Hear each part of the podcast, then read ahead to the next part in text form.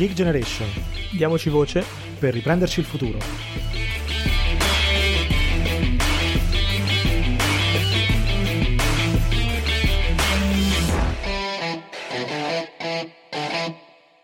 Bentornati a The Geek Generation, il podcast dei giovani e per i giovani, il podcast di una generazione, anzi due, con i loro sogni, le loro speranze, i loro problemi. Oggi iniziamo col capitolo 1 della rubrica Giovani Dentro, la seconda rubrica tematica di The Geek Generation con un ospite, anzi una eh, curatrice della rubrica molto molto molto interessante che ringraziamo di essere qui. Eric, vuoi presentarla tu? Sì, certo, Eleonora che è già insomma, una conoscenza di questi microfoni. Ciao Eleonora, bentornata. Ciao, ciao Riccardo, ciao Mario, ciao a tutti quelli che ci ascoltano. Allora, come giustamente dicevi tu, eh, Mario, questa è la prima puntata di Giovani Dentro, una rubrica che tratterà diciamo, alcune tematiche eh, del carcere, in particolar modo riferendosi al carcere minorile, vista l'esperienza comunque di Eleonora, ma in realtà eh, abbiamo pensato di iniziare con questa prima puntata che forse tratta qualcosa di un po' diverso, ma che sentivamo necessario, Attuale. visti insomma, i fatti di cronaca. Certo, stiamo parlando ovviamente del, dell'indagine di Torino, particolare insomma, sulle torture che sono state, sembrerebbero insomma, state perpetrate da um, agenti di polizia penitenziaria danno detenuti eh, della casa circondariero russo e Cutugno. Um, perché abbiamo deciso di comunque in un certo senso deviare un pochino, almeno all'inizio, da, dagli intenti di questa rubrica, perché è un, molto importante soffermarsi su questi fatti, visto che comunque il paese in qualche modo, ogni volta mi viene da dire anche che succedono cose di questo tipo, è un po' spaccato, no? In due, tra chi ovviamente reputa cose di questo tipo aberranti e, e lesive dell'ordinamento costituzionale, eh, dall'altro c'è chi intende un po' a minimizzare, no? Esatto. reputandole un po' scusabili, addirittura legittime, poi ovviamente c'è tutto lo spettro delle, diciamo, delle, delle, delle opinioni più o meno aberranti. Quindi diciamo vogliamo partire da una frase che comunque si sente spesso dire sono casi isolati e quindi Ele, visto la tua esperienza, la giro magari anche a te questa domanda, si tratta di un sistema, di un qualcosa che è più profondo o di poche mele marce, visto che di solito si usa sempre questa espressione?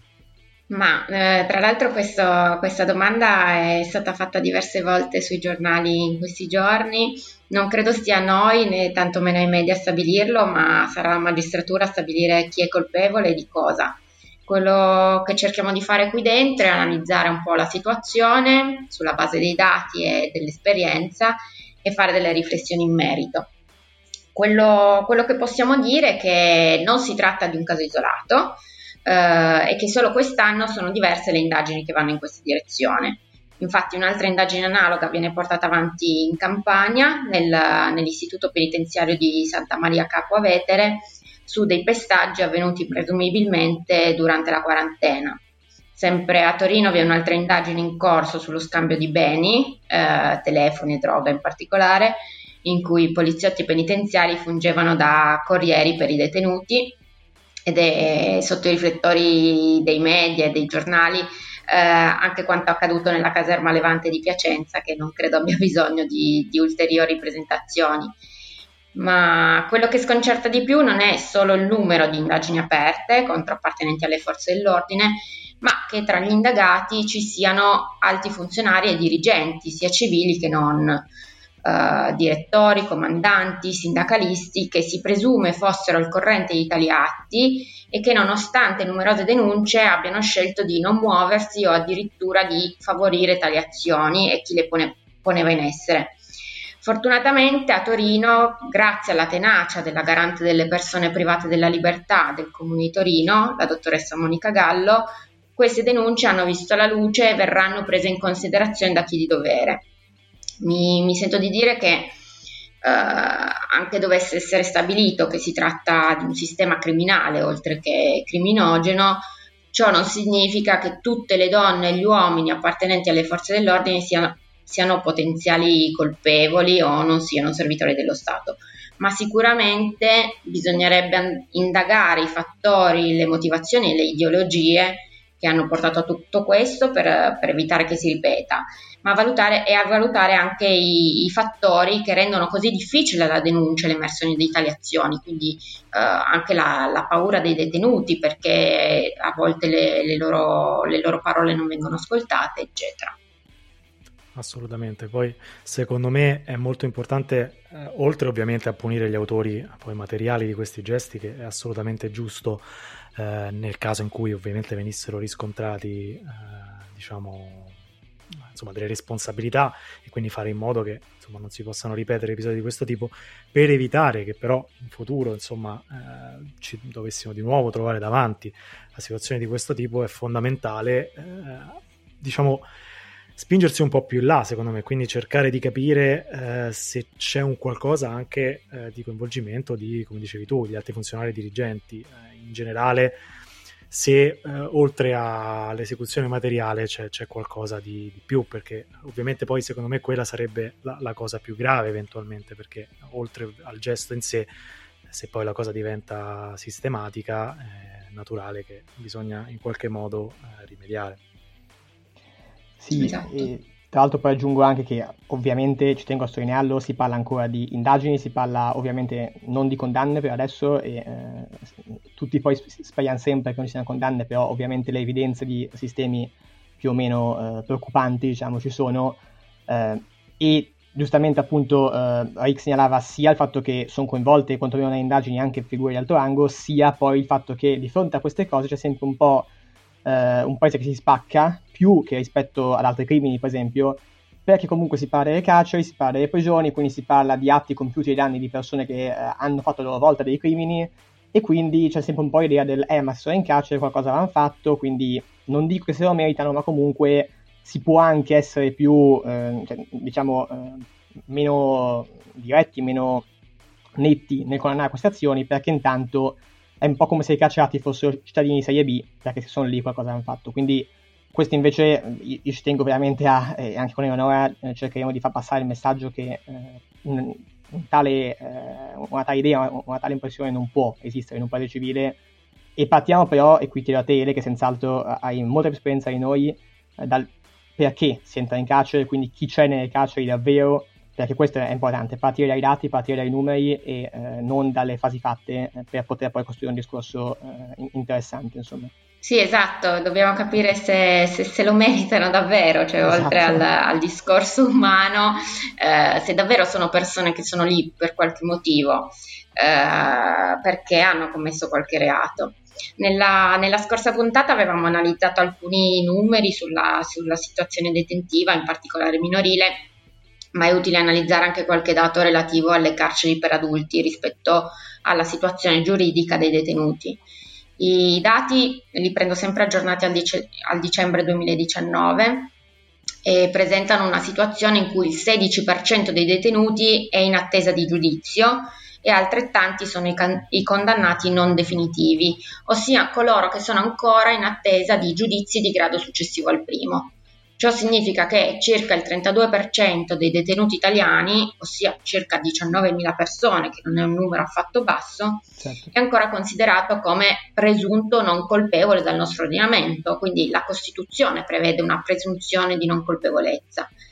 Uh, quindi a chi scrive che i detenuti si sono meritati il pestaggio per il solo fatto di essere detenuti e quindi colpevoli di qualcosa, no, non è affatto così. Anche il nostro ministro della giustizia purtroppo a gennaio affermò che gli innocenti non vanno in carcere,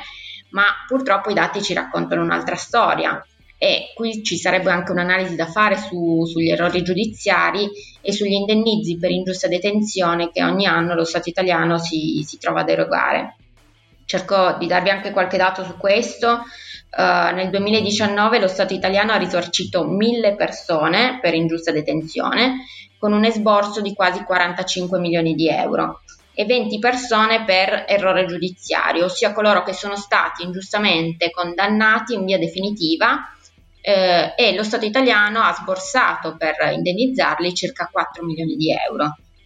Um, I dati su, su queste due ca- categorie di, di persone partono soltanto dal 1992 e dal 92 al, di, al 2019 sono stati registrati 28.702 casi di ingiusta detenzione e 191 di errore giudiziario, con un esborso a titolo di indennizzo da parte dello Stato di circa 823 milioni di euro. Questi dati ovviamente sono estrapolati sulla base delle richieste di indennizzo che sono state presentate, che non significa che siano corrispondenti ai numeri delle persone ingiustamente incarcerate nell'anno. Certo. Perché non tutti, dopo che hanno avuto un'esperienza così brutta con la giustizia italiana, scelgono di portare avanti un nuovo procedimento con tutto quello che ne comporta anche a livello familiare ed emotivo o addirittura sono a conoscenza della possibilità di chiedere un indennizzo. Quindi, Quindi questi numeri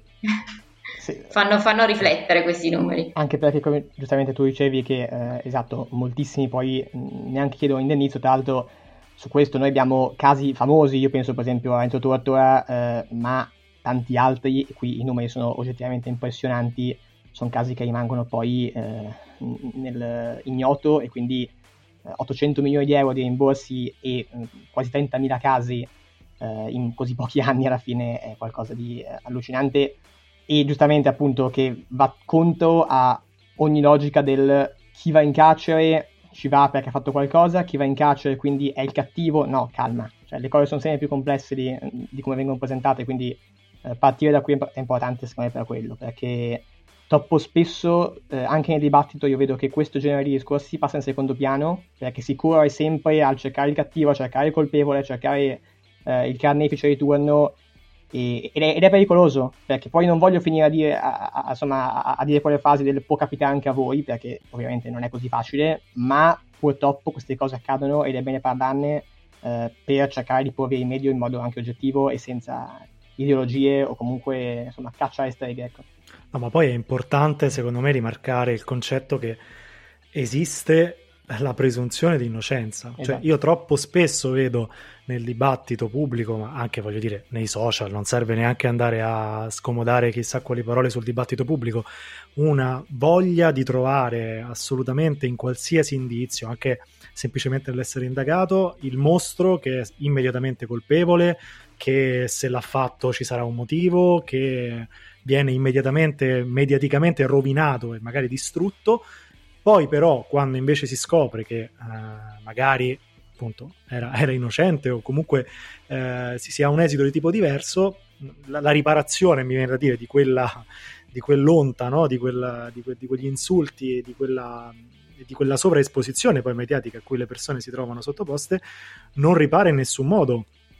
quello, quello, che si è fatto ed è un principio importante, un principio che voglio dire la, la, la civiltà occidentale ha, ha, speso centinaia di anni per farlo passare, quindi secondo me non dovremmo abbandonarlo con, con tutta questa difficoltà, questa, questa facilità. Insomma, ecco. Esatto, e aggiungo che un'immagine classica secondo me su questo è il classico titolone in prima pagina quando c'è l'indagine e poi il trafiletto quando la persona viene assolta. È la classica immagine di distruzione eh, di una persona alla fine, perché poi per quanto una persona viene assolta comunque la sua immagine rimane distrutta da questo. E purtroppo è, è una cosa veramente problematica. Assolutamente, comunque eh, andando avanti anche un po' in realtà sul, su, sull'onda di quello, di quello che stiamo dicendo, eh, a cosa serve, dalla, dalla, tua esperienza, ma in realtà non solo dalla tua esperienza, poi insomma da, dalla nostra giurisprudenza, a cosa serve la pena in carcere? Perché insomma abbiamo secondo me tutti un'immagine un po' distorta, o almeno tutti quelli che magari non sono addentri al, al tema de, della funzione proprio del, del carcere e della pena in carcere. Sì, diciamo che nel, nel primo esame di, di, diritto penale ci insegnano proprio le funzioni della pena. Eh, nel nostro ordinamento ci sono diverse eh, fun- funzioni della pena, ci sono diverse teorie della funzione della pena e molto dipende anche dall'ordinamento che viene preso in analisi, ma noi prendiamo in analisi il nostro e, e cercherò di, di, essere schematica. Uh, le principali funzioni sono retributiva, preventiva, che viene vista nella sua duplice veste generale e speciale, e rieducativa ehm, non trova spazio invece nel nostro ordinamento la teoria meramente retributiva, ossia l'idea che lo Stato infligga una pena al solo scopo di retribuire e ripagare il male commesso. Lo Stato italiano non applica la legge dell'occhio per occhio, non punisce per vendetta o per il solo fatto che sia giusto. Si tratta di una componente che occorre tenere presente per mantenere la coesione sociale e a tutela delle vittime di reato anche se di fronte a molti casi mediatici, un po' quello che dicevate voi prima, questo è l'aspetto che viene maggiormente esaltato dai media e dall'opinione pubblica. Per quanto riguarda invece le altre funzioni, la funzione preventiva si, si riferisce all'utilizzo della pena da parte dello Stato come deterrente contro la commissione di reati, sia nei confronti dell'intera popolazione, in questo caso parliamo di un effetto general preventivo, che del singolo che abbia già commesso un reato e quindi affinché non ne compia degli altri. In questo caso parliamo di special preventivo. La funzione rieducativa infine trova esplicito riconoscimento nell'articolo 27 della, della nostra Costituzione e si traduce in un percorso trattamentale, o almeno dovrebbe, che va ad individuare e correggere quegli aspetti che hanno portato il condannato a deviare per cercare di reinserirlo positivamente nella società in modo da imparare a vivere in maniera autonoma, dignitosa e, in armonia con il resto della società. In questo scenario qui eh, la polizia penitenziaria ha il compito di tutelare la sicurezza all'interno degli istituti, ma anche di partecipare alle attività di osservazione e al trattamento rieducativo dei detenuti. Quindi non si tratta di viene detto eh, con un termine brutto, guardie che vigilano semplicemente che qualcuno non scappi, no, non si tratta solo di guardie, ma si tratta di veri e propri operatori che si inseriscono in una rete di professionisti della rieducazione. E qui secondo me è assolutamente importante su questo che dicevi, innanzitutto l'integrità di queste figure, perché eh, come dicevi tu non sono persone solo che vigilano, vigilano ma insomma, devono essere parte di, di un processo, quindi è assolutamente eh, giusto che si vigili e si discuta quando, quando si creano insomma, episodi discutibili perché fanno parte queste, queste figure di, di, di, un processo che è assolutamente importante. E poi non c'è scritto da nessuna parte che insomma la funzione è punitiva e volta a cercare uh, di ampliare il numero di anni possibili, no? Sì, dobbiamo un po' toglierci la, la vecchia figura del uh, secondino con le chiavi in mano, non è, uh, non è quello. Non è quello il suo ruolo, o almeno non solo aprire e chiudere delle porte e vigilare sulla certo. sicurezza, non è solo quello. Ma anche noi quando leggiamo questo tipo di notizie, eh, magari anche non solo quelle di cronaca, ma insomma ci troviamo magari a commentarle, mi viene da dire forse dovremmo anche eh, riflettere, non cercare di misurare eh, quello che leggiamo in base a quanti anni di carcere eh, leggiamo sul giornale, ma magari anche commisurarlo con, con un pochino più di attenzione. Io troppo spesso sento la frase spero che buttino la chiave, ecco insomma penso che dovremmo imparare a usarla con un po' più di criterio, quantomeno. Ma infatti, da cui io, eh, proprio su questo, tornerei un attimo al punto iniziale da cui siamo partiti, quindi le indagini per presunte violenze all'interno dei carceri, perché eh, proprio su questo io chiedo a te, come domanda ovviamente retorica, in che modo si inserisce la violenza in questo eh, panorama, in questa immagine delle carceri, perché il punto poi alla fine da cui siamo partiti è questo, e quello sempre importante sottolineare davvero il punto sulla violenza che non ci deve essere, e però su questo vorrei sentire proprio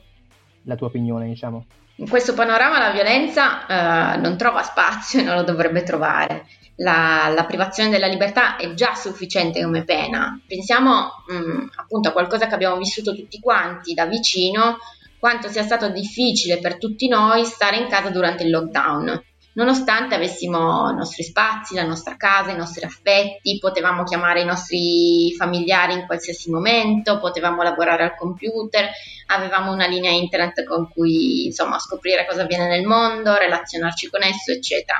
Quindi eh, tutto questo in un istituto penitenziario non c'è o comunque è molto limitato.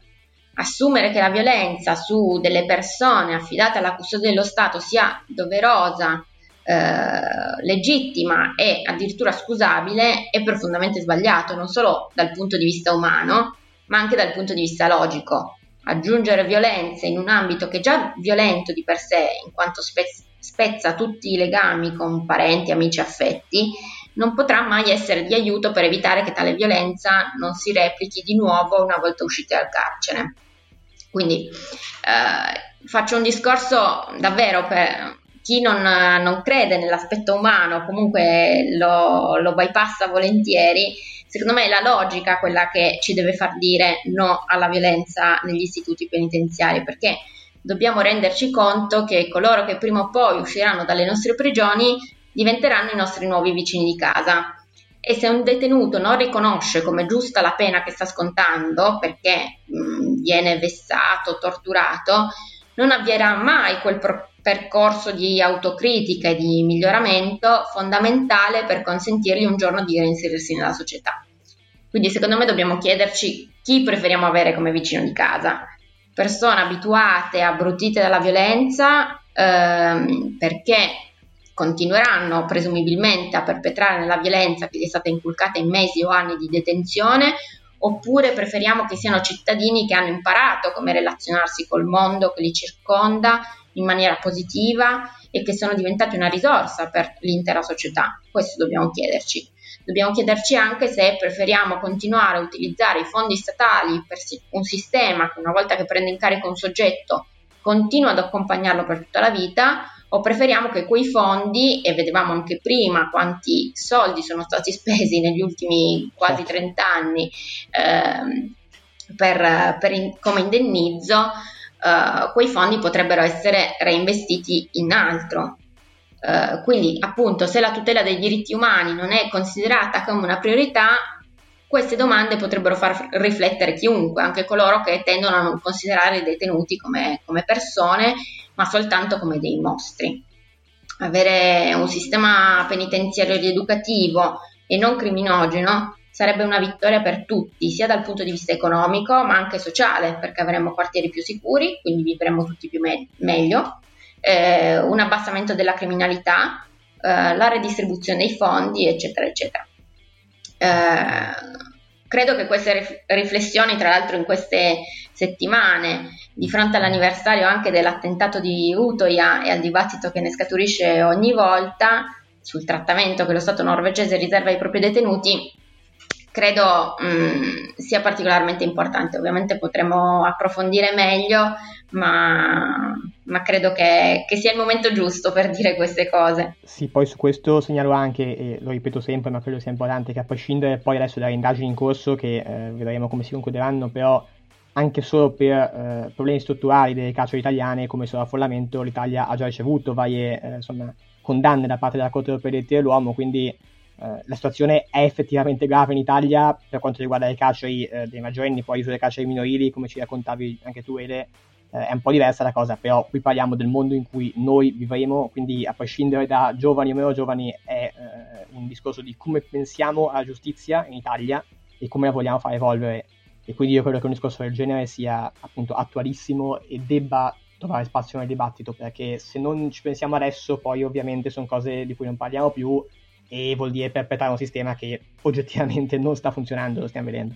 Esatto, spetta a noi decidere il mondo in cui vorremmo vivere nei prossimi anni. Certo, ma perché c'è purtroppo questa tendenza a vedere quest- queste cose come qualcosa di completamente lontano dalla propria realtà quotidiana, come un qualcosa che, che, che, non ci riguarda, in realtà ci riguarda e come, ci, ci, riguarda e come, non solo come dicevi tu prima Mario, perché eh, può accadere a chiunque e magari sembra retorico, ma io, io in realtà credo che sia, che sia, assolutamente possibile perché la, la storia ce l'ha, ce l'ha, dimostrato più volte, e, ma anche perché appunto una volta che poi il sistema giudiziario diciamo fa il suo corso e quindi quella persona, come diceva appunto Ele, te la ritrovi vicina di casa, poi forse ti accorgi che eh, magari le cose sono collegate, quindi forse insomma avresti dovuto in qualche modo pensarci. Io credo che sia assolutamente importante fare delle riflessioni di questo tipo e anche andare poi a, a, snocciolare, come magari faremo nelle, nelle prossime puntate, modelli diversi, eh, casi, casi, particolari, anche magari nel, sfruttando ancora una volta insomma, l'esperienza di, di Leonora che assolutamente eh, è preziosa e penso che tutti dovrebbero in qualche modo ascoltare. Io Ele ti, ti, ringrazio ancora una volta perché insomma escono sempre fuori del, degli spunti interessanti che speriamo possano essere d'aiuto a chi ci ascolta a riflettere e a ragionare su, su, cose che ci sembrano lontane come abbiamo visto ma che in realtà fanno parte della nostra vita di tutti i giorni. Grazie, grazie a voi e grazie a chi ci ha ascoltato. Bene, io eh, ringrazio anche te Mario e tutti, tutti quanti, ricordatevi come Ricordatevi come al solito di seguirci sui nostri social, sulla pagina Instagram e la pagina Facebook in particolare, su tutte le piattaforme di podcasting, Spotify, Apple Podcast. Lasciateci anche voi una recensione, un commento se avete avuto esperienze eh, particolari di, di, qualche tipo su questo tema. Inviatecele, volete che insomma eh, siano in qualche modo raccontate, noi siamo qui per farle conoscere, anche insomma in, in forma anonima c'è, c'è già successo, quindi siamo più che felici di, di dare voce a, tut- a tutte le esperienze. Vi ringrazio ancora una volta, vi saluto, vi do appuntamento alla prossima puntata e ricordate diamoci voce per riprenderci il futuro.